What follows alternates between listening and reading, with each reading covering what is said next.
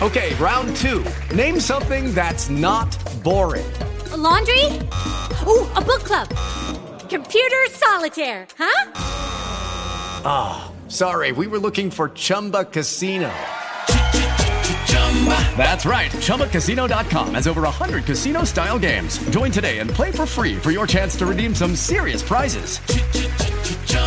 ChumbaCasino.com. No purchase necessary. Full prohibited by law. 18 plus terms and conditions apply. See website for details. Hello, it's Adam here from the UK True Crime Podcast. Last weekend, I was at CrimeCon in London. Had an absolute blast. And one of the highlights for me was interviewing live on Sunday afternoon a new author, Jason Wilson, about his book, The Old Man and Me. Really interesting to see Jason. Uh, the book's fantastic. Go and buy it. And what follows now is my interview with Jason live in front of a CrimeCon London audience last Sunday, talking about his book, The Old Man and Me.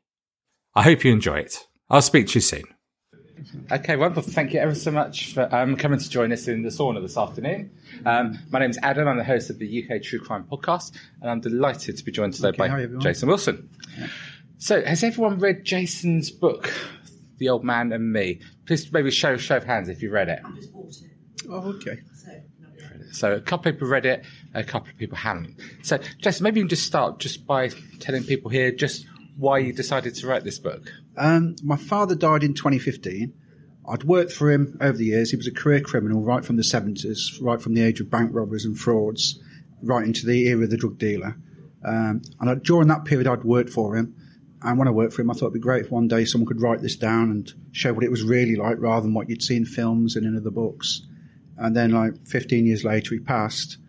And after a period, I did think it'd be nice to write all this down and write his life down um, and actually kind of uh, correct the record, so to speak. In my in my city, he was known for becoming a millionaire and imploding by robbing a bank and really uh, ballsing the whole thing up. Mm. Um, but he had a long career as a criminal, and he did go very high up in. Uh, he become a crime boss for like twenty years, so he was real high level.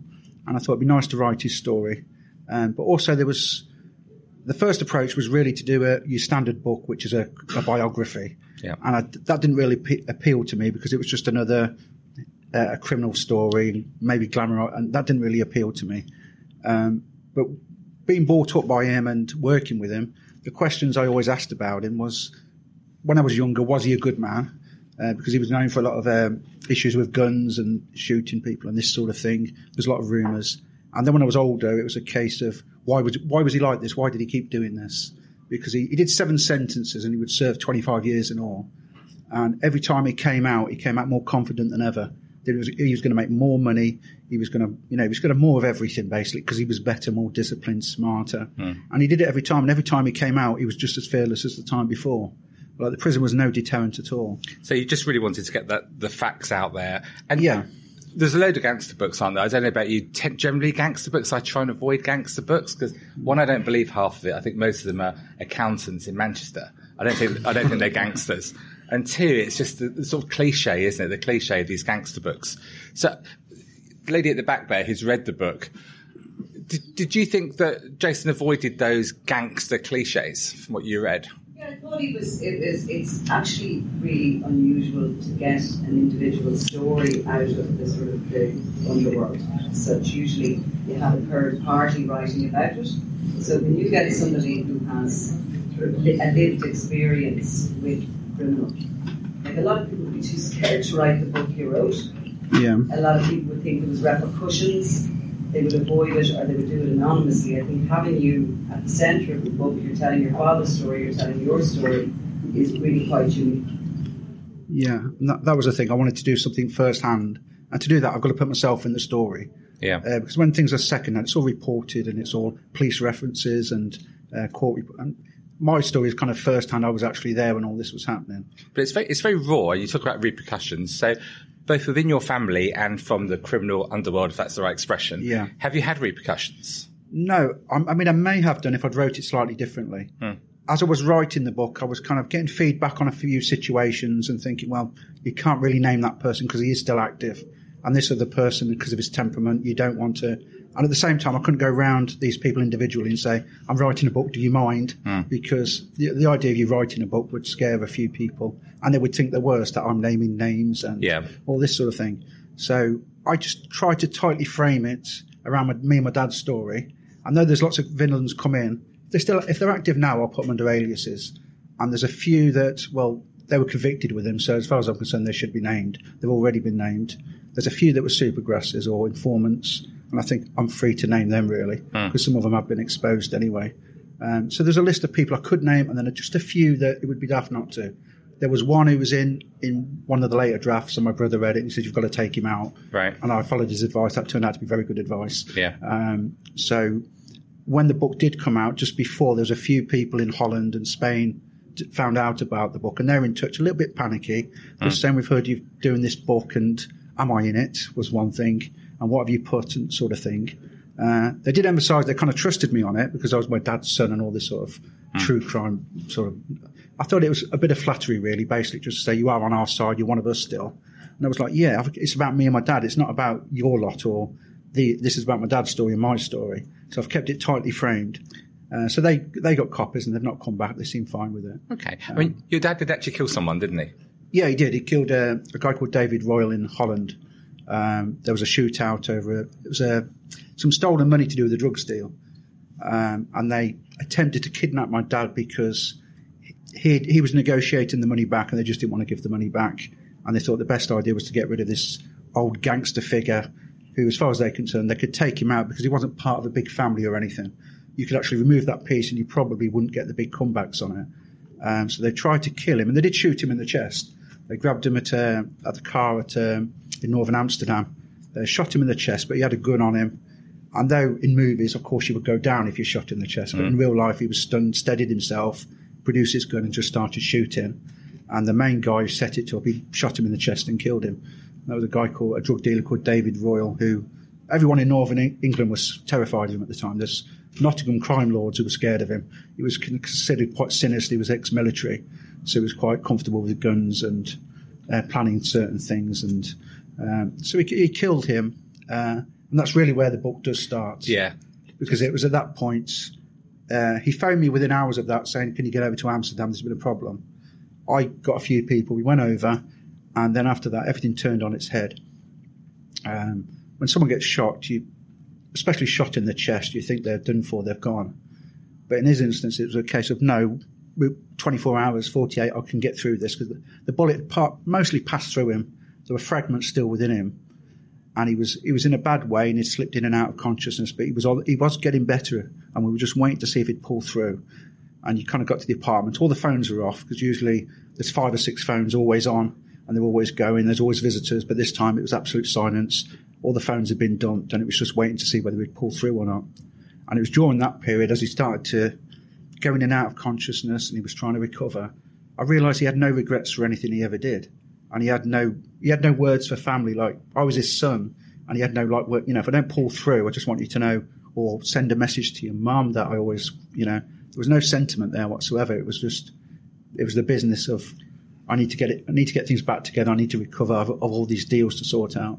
That's one of the things about the book, though. When you read the book, you find that your dad didn't ever want to reminisce with the past. There's a very striking part towards the end of the book when an old friend hasn't seen him for 30 years comes to stay with him, wants to talk about old times as maybe we might do with our friends. But your dad has got no interest. No, he never ever looked back. It was just his nature. I think the years in prison, you, you've got that mentality, you're always looking forward. You've made your mistakes, you've learned from your mistakes, you look forward, and that's what life is about. It's always about the, what's happening next or what you're going to do. And he always thought about that. When he was out, he never changed because he had these plans, uh, a long list of plans and all these contacts, and it was always what I'm doing tomorrow, and he was always making these lists of what he's going to do. And then hours later, he was shredding them. But it was constantly all about the future, never about the past. Um, my relationship was slightly different because because I had that history with him, and if I was driving for him, I, it, when I was a kid, I could always ask him anything. He would always answer, no matter what, what it was. And it was the same when we grew up. But there were certain guidelines. Obviously, when you're in a car or in an unfamiliar place or a potentially bug place, you don't talk. But I could ask him about things like deals and people, and you know. Um, ki- kind of processes in the criminal world and how it worked. I could ask him that, and he would he would just answer me on those things. It was it was quite unique in that he wouldn't do that with other people. But also, I was very curious as well. It's, it's an awkward question to ask you, Jason, but Chinky used you like he used everyone else. And I think his yeah, it was very practical that way because everybody has a function, and that's what your friendship. They're all. Hmm. I mean, the criminals they they they're not friends. They're all associates. When a criminal, like when my dad would get arrested, there'd be raids. You go down, he's in prison. But all of a sudden, a lot of these friends aren't friends. They they cut their phones. They don't get back in touch. They're all out for themselves. And if they think you're going to get a long sentence, you won't hear from them again. And that's the way they are. It's kind of ruthless. You're like a commodity. If they think you're getting out, all of a sudden they're getting in touch. They might want to do you a favour or two. And that's the way it is. And it, for him, that was a matter of fact. It's kind of once, once you go away, you go away. Um, and your family's kind of irrelevant. All this in, in films where they look after families, and that's just nonsense. They just don't do that. If anything, it's the opposite. When when I was like 11 years old and he went to prison for bank robbery, he got 10 years. There was people around the city claiming they were sending our family money to look after us every week. Hmm. There was like three or four of these villains saying this, going around boasting, and none of them, none of them called round. They, no favours. It was always family, our own family that helped. Yeah. But the criminal world, they didn't do anything. It was quite exceptional for anyone actually to do a genuine favour um, because it's all it's all business really. But when you were having dinner with your dad and some of his criminal associates, I get the impression you, you quite enjoy that element of risk in the conversation. You know, the stakes are high, aren't they? They are, I think, well, I went to work with them when I was about 25, 26. And one thing, my background was in art at the time. I was an animator in London. And when I went, in, I was like a fish out of water. And mm. one thing I did realise, the more I know about this, the safer I am. And that's what, you know, doing pickups, drop offs, you, the more you know, the safer you are. So the more you know about surveillance, great. And the fact is, I could ask him anything, and he would tell me. He'd tell me about the trackers, the bugs, the undercover officers, the patterns when you're driving. You know, not going back on yourself when you drive. Always go around a route. Don't go back. You know, and all the little uh, the police procedures for following you. He'd, he'd explain all that sort of stuff. So he was kind of schooling me in it, really. And I thought, the more I know, the safer I am. And that's the approach I took. And he never really steered me wrong on that. But if I wasn't working for him, he wouldn't phone Yeah. and that's that. That's kind of the slightly hurtful thing because for him, well, if you're doing something for me, that's how we relate to one another by doing stuff. If you're, I'm not doing anything for you, you're doing nothing for me. Why are we having anything to do with each other? I could be seen, as, you know, and that that's just the way he was. Tell tell the audience a little bit here about um, the huge sums of money you carried into other countries and the risks that that posed. Uh, well, there's a lot of you've kind of you've got the money and you've got the product, and you keep them separate all the time. The money's quite low risk because you're only going to get confiscated as long as you keep your mouth shut. You're only going to get confiscated with money. So when you go into other countries, that's the risk you're taking. You're not going to get a long prison sentence or anything, but you are looking at a lot of inconvenience. But you were carrying th- thousands of pounds, weren't you? Yeah, it's something I don't want to talk too much about the No. actual money, but yeah, it was kind of you'd see millions of pounds. It's like every month there'd be. I mean, if I was a driver and I was collecting a couple of hundred thousand, I know there's other drivers also collecting. So there's a lot of money coming in, and it's coming all around the country. It's just in bundles and bundles, and your job is just to grab it, check it, and uh, move it on. Uh, and the fact you're related, you're completely trusted because you get a lot of drivers with sticky hands and uh, looking for opportunities for. Like when money's moving too quick, it's the ideal time to put your hand in and grab something because they ain't going to know who's nicked it. So, and you're a lot of dishonest people around. So, uh, the fact I was his son, he can trust me 100% was one of the reasons why Yeah. he would trust me on that because he knows relatives. You just you can trust your relatives with whether people you met in prison. You you just don't know. It's all it's all a game to him, is it? You talk about I forgot what it's called, but it's Oh, all cops a and game. robbers. Cops and robbers. Yeah. Maybe explain that to the That's guys. the Eric. Berne theory, isn't it? Uh, I came across that years later. I, I studied for psychology and I did my degree and everything. And one thing I came across was the cops and robbers, which is Eric Berne theory of uh, criminals, why they do what they do. And for some of them, it's about accumulating money and profit. And they really do want to have the big house and they, and they just want to be left alone and they want all the rewards. But for some of them, it's a game really. And that's what it's really about. It's about having this exciting lifestyle where you can do anything. You can do all these things you'd really, only in your fantasies you can do, but the amount of money you generate, you can do anything. And for them, it's about that. And it's about competing with, you've got a competitor, which is the police and their surveillance, who you hardly ever see, but you know are out there. And it's about beating them, showing them you're cleverer than they are. Uh, and that's what I think for him it was. It was always this great game, the most exciting game. Like a, I think it's mentioned, you can be kind of addicted to this this game of you come out, you make stacks of money, they're after you, and you're doing all these things that are going to come up. They're going to come up after you and get you in the end.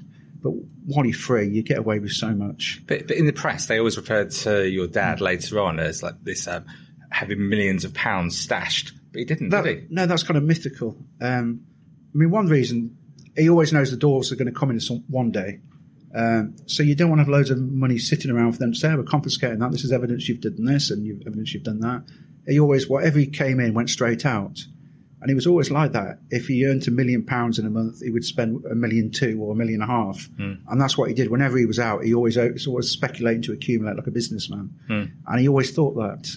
Um, so he never, and some of the other criminals did accumulate money, and that's where you get back to Eric Berne's. Some of them were clearly in it to make the money and keep the money, but a lot of them were. It was about the game because when they got arrested, they were potless. Yeah. And a lot of them were like that, and that's when, mean, when I see things about like Curtis Warren's got 200 million, I completely doubt it because I've been in those circles and you see where the money just goes everywhere because everyone wants to get paid way more than what they deserve.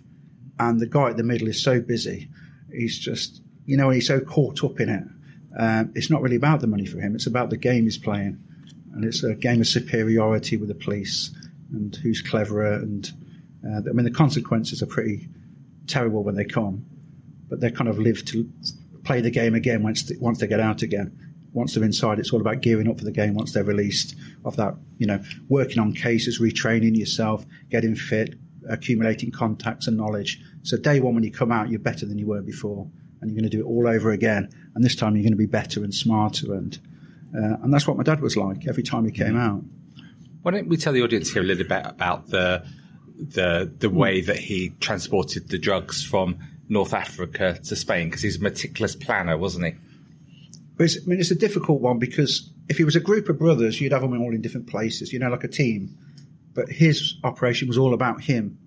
So when he came out of prison, he was kind of bringing it in. He was like a, a wholesaler, I suppose. And then once he got a license, he could start traveling, started importing, and then he moved over to the smuggling. But you couldn't do the whole lot, except he would try.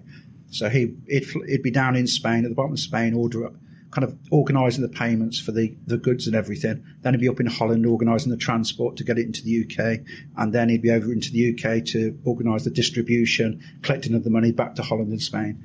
And it's absolutely intense. It's like busy. It's like a stockbroker. It's just constant because you're trying to do all these roles between Spain and the UK. Uh, but some of the like the gangs here will just do one thing.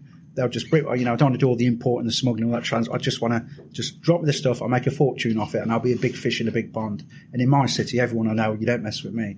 And uh, there's a lot of like criminal gangs like that, but there's not many who are international and who are actually skilled at it and do it for very long.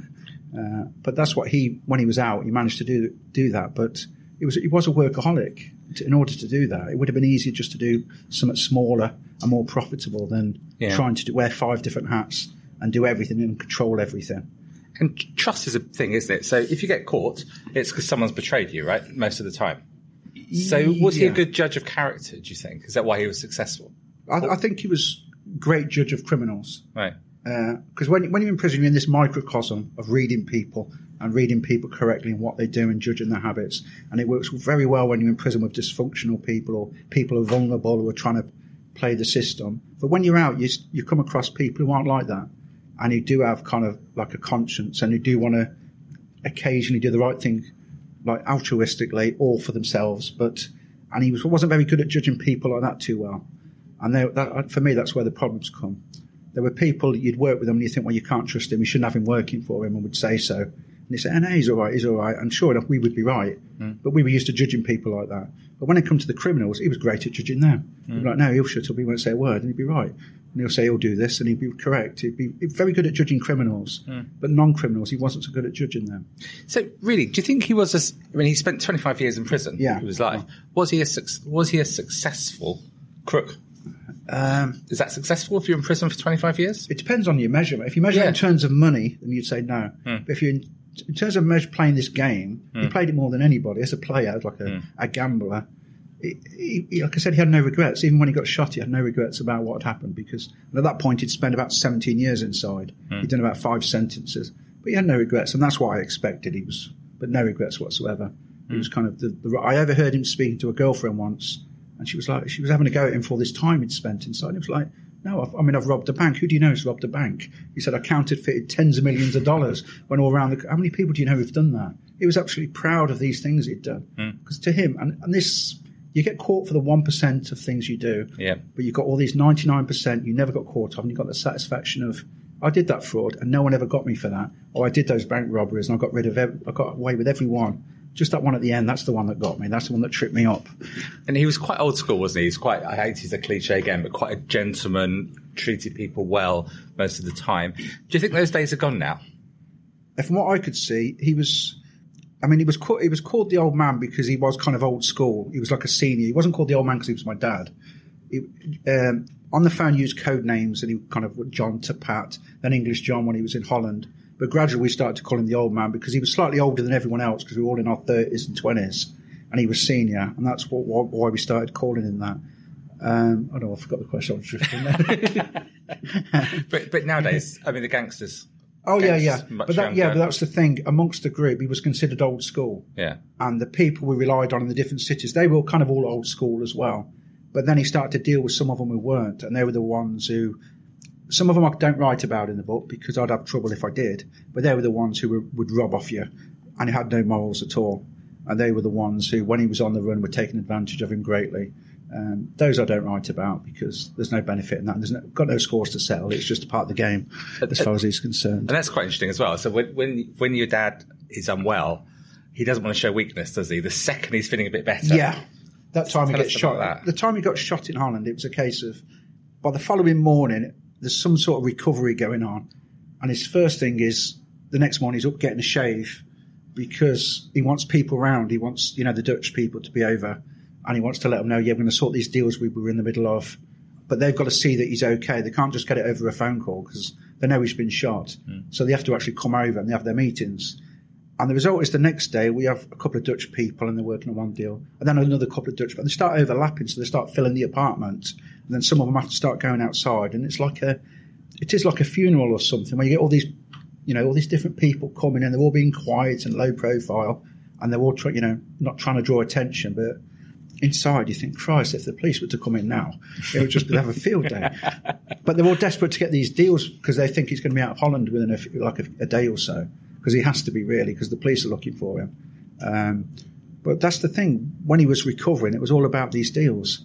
He had his Spanish deals and his Dutch deals and his British distribution, and he didn't want anyone breaking down or people losing confidence because he, if you're kind of out of the game, as he might put it, the people you owe money they disappear because they think, well, hey, I'm not paying that now. I might owe him 100 grand. I'm not paying it. And the people he owes 100 grand, they think, for Christ's sake, we need to. Right, where's his family? We need to let them know we're close by because we want them to know you've got to pay us. So that's one of those times where you realise there's very few friends amongst the criminals. There's a few. The only excep- exceptions were the old school ones who we had confidence in. Doesn't matter what happens to him, he gets ten years or whatever. They're still going to be there. Uh, but a lot of them aren't like that. But the younger ones weren't like that at all. Just a different mentality. They're just not old school at all. And violence is interesting. Your dad tended not to show violence. And when you saw him with a gun or heard he had a gun, Yeah. that shocked you, didn't it? Yeah, um, I mean, in the in the seventies, there was lots of rumours with guns because Coventry was like a, the Wild West. Um, but when he came out in '96, I was in mid twenties. Times had changed. He was a lot more mellow then, and he saw violence and gun use as like a weakness because you're trying to do a business, and every time you have a conflict with people, you have to change everything because you have to change where you're doing your business, and you have to stop watch. You start watching certain people to deal with. You want to be able to deal with everybody, have no enemies. So it become very anti-violence when we were doing the, the drug stuff, simply because it was really bad for business. Hmm. And also, I don't think he quite. He, it, I think he'd seen a lot of violence, especially inside, with people who used it as a, in a bullying manner. And I didn't. He didn't like bullies at all. I mean, the few references, like I, I might mention the Krays to him, and he had no time for them. So he just said a bunch of bullies. He says they weren't they weren't intelligent criminals. He said they never did any great bank robberies or anything. He said they were just bullies. They used to just kind of, you know, live off other people and bully other people. And he didn't like people like that. Um, so he felt like it, he was like a libertarian. He's doing his stuff and he should be left alone to do it. And that's the same for all the other criminals. They should be left alone to get on with it by the criminals. They shouldn't be taxed or anything. They should just be left alone. So people like the Krays, he never really had any time for them. Uh, he, he acknowledged they were big criminals, in it, but they weren't what he considered a criminal to be. For him, a criminal was someone who was highly intelligent and could organise and could, you know, and people like The likability was important to him. Yeah. because he was professionalism, almost, isn't it? yeah, because he was like like inside or out. He was always very polite, and every time everyone who would meet him would be amazed that he was a criminal that he'd done twenty years because he was so polite and he was so well turned out and everything.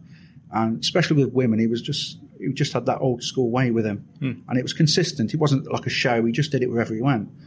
Um, so that was just part of his character, and I think gets back to his upbringing, I suppose. Let me ask the audience here, okay? So, um, if I was into international drugs, I'd be terrified, wouldn't you? Every day, every knock on the door, every sound you hear in the middle of the night, I'd be absolutely terrified. But, but maybe just a show of hands, who would be like me and just be terrified every minute of the day that someone's going to get you? Yeah.